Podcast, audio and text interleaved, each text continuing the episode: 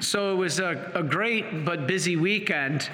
Um, on Saturday, we I gave the talk on women in the Bible. If, if you haven't had a chance to see it, it, it was a really eye opening for me to go back and learn what I had learned in scripture classes and the importance of the Bible. And then we had a beautiful wedding here from one of our employees, Melissa, that she's one of the reasons that we're able to keep things going at the Association of Marian Helpers. And I drove to Boston last uh, that same night and did an evening talk. And at the time, um, uh, Jim Wahlberg, who is the brother of Mark Wahlberg, um, came up to the table and said that he's a huge fan of the Marian live streams, which was uh, a nice, pleasant surprise. And he said, actually, my wife's even a bigger fan. So we're excited because we'll be working with, with uh, Jim Wahlberg in the future. We've arranged to have him on the EWTN show, so please look out for that. But it was at that conference that I did a particular talk that I had never done in public before. And I had did once a long time ago online, but I want to talk about it because I think it relates to this. Now, the talk that I gave, one that I had never done publicly, was something that I feel, when I read this gospel passage this morning, fits perfectly. All right. There are so many messes in the world right now. And I asked the group there in Boston, why do you think that is? And there was all kinds of great answers. Now, there was answers like people are not praying, people are not going to mass, people are not believing in the Eucharist. Absolutely, that's a problem, but that's a symptom of a lack of faith. All right? People, other people said suicides, depression, anxiety. I said, yeah, but again, those are symptoms. Symptoms of a lack of hope. You don't have hope. You turn to suicide. You turn to, you, you fall into despair. You fall into great anxiety. Then other people said wars and hatred. I said, again, that's a symptom. That's not the cause of our messes. That's a symptom. That's from a lack of love. So I said, What then is the problem? And somebody said, Well, Father, it sounds like a lack of faith, hope, and love. I said, Exactly. And where do you get the supernatural virtues of faith, hope, and love? Baptism. I personally believe the reason that we are in the trouble that we are in is these generations that are now growing up started back in the 60s, 70s, 80s mostly. We stopped baptizing, baptizing our children. Now, on the natural level, yeah, you could have hope. Oh, I hope I win the lottery. On the natural level, I can have love. I love Michigan football. I love ice cream. I could even love my spouse on a natural level. I could love my brother on a natural level. But you cannot have supernatural faith, hope, and love if you are not baptized. You can't. It's a gift. You cannot earn it on your own like you do prudence or fortitude or justice or temperance. I can develop temperance on my own by fasting. I can develop prudence on my own by thinking before I speak. Not those three virtues. So I, I said this at the conference. I personally believe not baptizing our children has now caught up with us. It has now been the reason over years and years and years. There are priests out in parishes that are telling me they only have a couple baptisms a year now. Are you kidding? There used to be a couple baptisms a week. Now we have a couple baptisms a year. This is shocking. And so without it, we don't have the supernatural level of faith. And so, this is a very important, critical thing. Please, we implore you, we beg you, baptize your children. Only one parent has to agree. Even if one parent is adamantly against it, if one parent desires and chooses to baptize, and I give a whole thing about infant baptism, and I did a talk one time online, again, you can find it. Now, why do I bring that up? I think it applies so beautifully to this passage because what this what this brings about is faith on a supernatural level. Now, this man was able, and by the way, we don't mention Bartimaeus, but the other Gospels, I believe he's called Bartimaeus, is the fact that he can get this faith because he's in the presence of Jesus. Jesus was in his physical presence, so he was able to be able to generate faith. But how is Jesus in our presence today? Is he literally going to walk in this room? Maybe not manifest in that way, but where does he present? Where is he present? In the sacraments. You too, like Bartimaeus in the presence of Jesus, had faith. We too need faith in the presence of Jesus, which we do in the sacraments. That's why baptism gives us that. Now, even when you're baptized, does that mean that you're going to have perfect faith, hope, and love? No. You, you have to inform your conscience. You have to inform your conscience. You know, there's something going viral around the internet right now. I don't know if you've heard it or seen it, but a priest in Ireland, Father Sean Sheehy, God bless him, gave a homily, and in the homily, he mentioned that same sex actions, relations, contraception, and transgenderism are sins. Now, what I didn't know in that video, and it wasn't mentioned in the video when you see it because it's only facing him at the altar, is Ireland has gone completely jumped on this story, but I thought to defend the priest, it's the opposite. It's been to attack the priest. Ireland's equivalent of their main news station there reported that most people walked out of that homily. And when you go back to the homily, you could hear the priest address them. And he said, For all of you who are leaving, he said, You're making the wrong choice. You're making the wrong choice. Sadly, the diocese issued an apology letter saying that this is not the teachings of the church. Um, excuse me, that is the teachings of the church. The priest had it correct. And as a fellow priest, I feel the obligation to pray and, and, and the obligation to defend that priest. He did nothing wrong but speak the truth. So they had a big radio show on the national thing of Ireland. And this woman called up and she said, I walked out, I was there. She says, I was one of the parishioners that I was there. How dare he say that those things are mortal sins? Excuse me, you have not informed your conscience. You have not let the gift of faith even if you're baptized, to develop because you are blocking it. This is blindness. This is blindness. And this is what Bartimaeus is begging Jesus to heal. You think we're just talking about physical blindness here? No. We're talking about spiritual blindness. There's a couple passages in the diary. I'm going to have Brother um, read passage 400, but I want to read you passage 1766. He'll read 17, uh, I'm sorry, he'll read 400, uh, postulant Paul. But uh, passage 1766. During this reading, my soul was filled with deep repentance.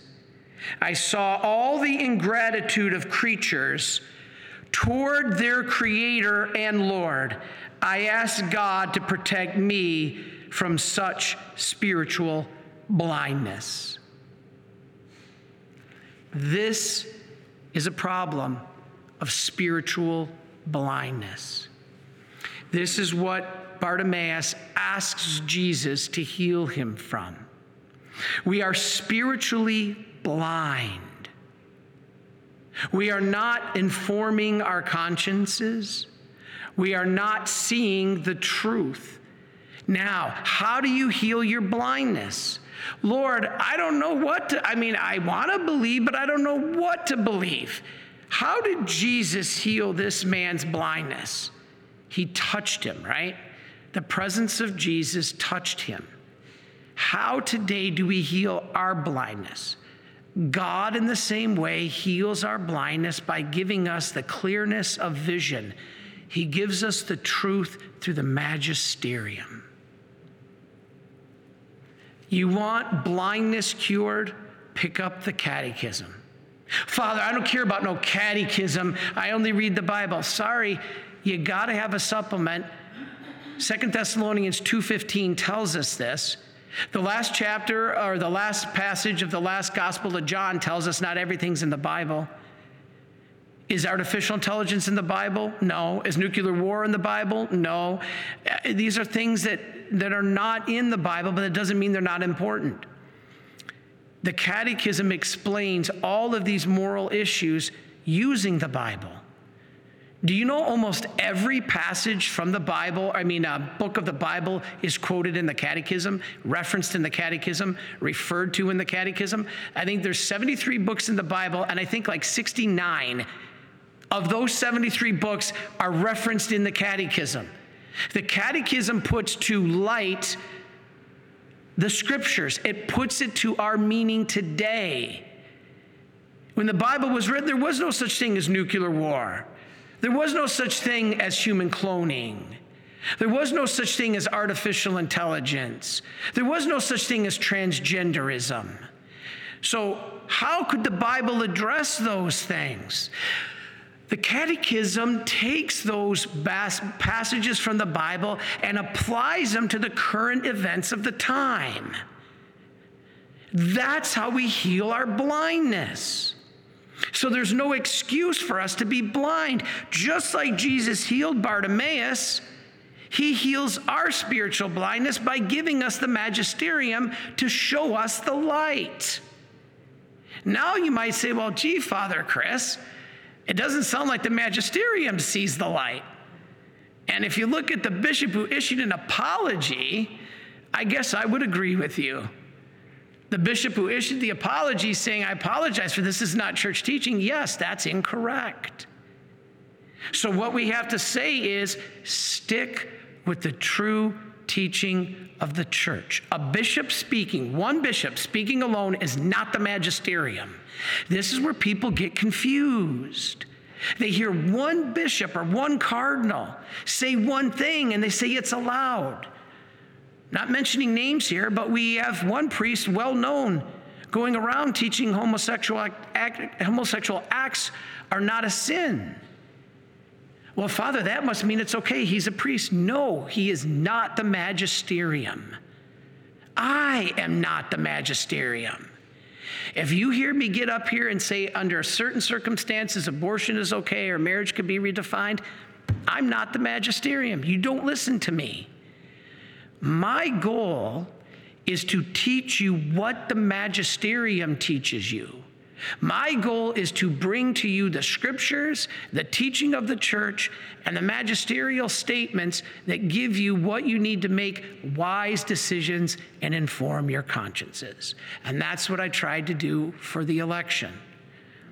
Now, when we do that, we heal our blindness. All of a sudden, we see clear. All of a sudden, we have a vision, and it's based in Scripture. But the Catechism takes it to a level that applies it today. So don't listen to one rogue bishop or one rogue cardinal or one rogue priest. Go to what the church is defined through her magisterium, the church documents the statements of dogmatic revelation, scripture, the catechism. These are the places to go. And when we do, like Bartimaeus, we'll be healed. But we'll be healed of something much worse than physical blindness. We will be healed of spiritual blindness. And this is why when people come, there is 40,000 or something like that other Christian denominations. They all have a different truth. Every one of them, or they would be the same religion. Everyone has a different teaching or a different truth, or they would be the same religion. How do you know which one is true? Well, I go with the one started by Jesus Christ. Only the Catholic faith, started with the, by Jesus Christ, has this and continues to give it to us. Not to be hindrances to us, but to allow us to see clearly, to not be blind, to be informed in our conscience so we can make those decisions and live the moral law according to God, stay in a state of grace, and inherit eternal life. But those people walking out of that Mass literally have made the decision, as that priest said, you're making the wrong decision. And as I always say, and people get mad at me for this, when I say these are not my words, I'm sorry. I don't mean I'm apologizing for the truth. When I say these are not my words and I'm sorry, I'm meaning I'm sorry you don't like it. It's the truth, and I'm not going to change it because you don't like it. So that's what I mean by sorry, meaning like, sorry, there's nothing I can do. I'm not apologizing for the truth. I'm saying, sorry, there's nothing I can do about it. I'm a priest, and my job is to teach the truth. Now, when I say they're not my words, I do not mean by any means I don't agree with them. These are all, or I wouldn't be up here preaching. There is not one single thing when you read the catechism that doesn't fit together like a beautiful puzzle. There's not one single thing in that book, and I have read it cover to cover, that I personally don't agree with. Why? Because praise be to God, He's left me with many faults, but not spiritual blindness and the fact that I'm willing to follow church teaching. You can become unblind, if that's a word, anytime you want by simply saying, Lord, how did Bartimaeus say it? Lord, please let me see. That's it. Lord, please let me see.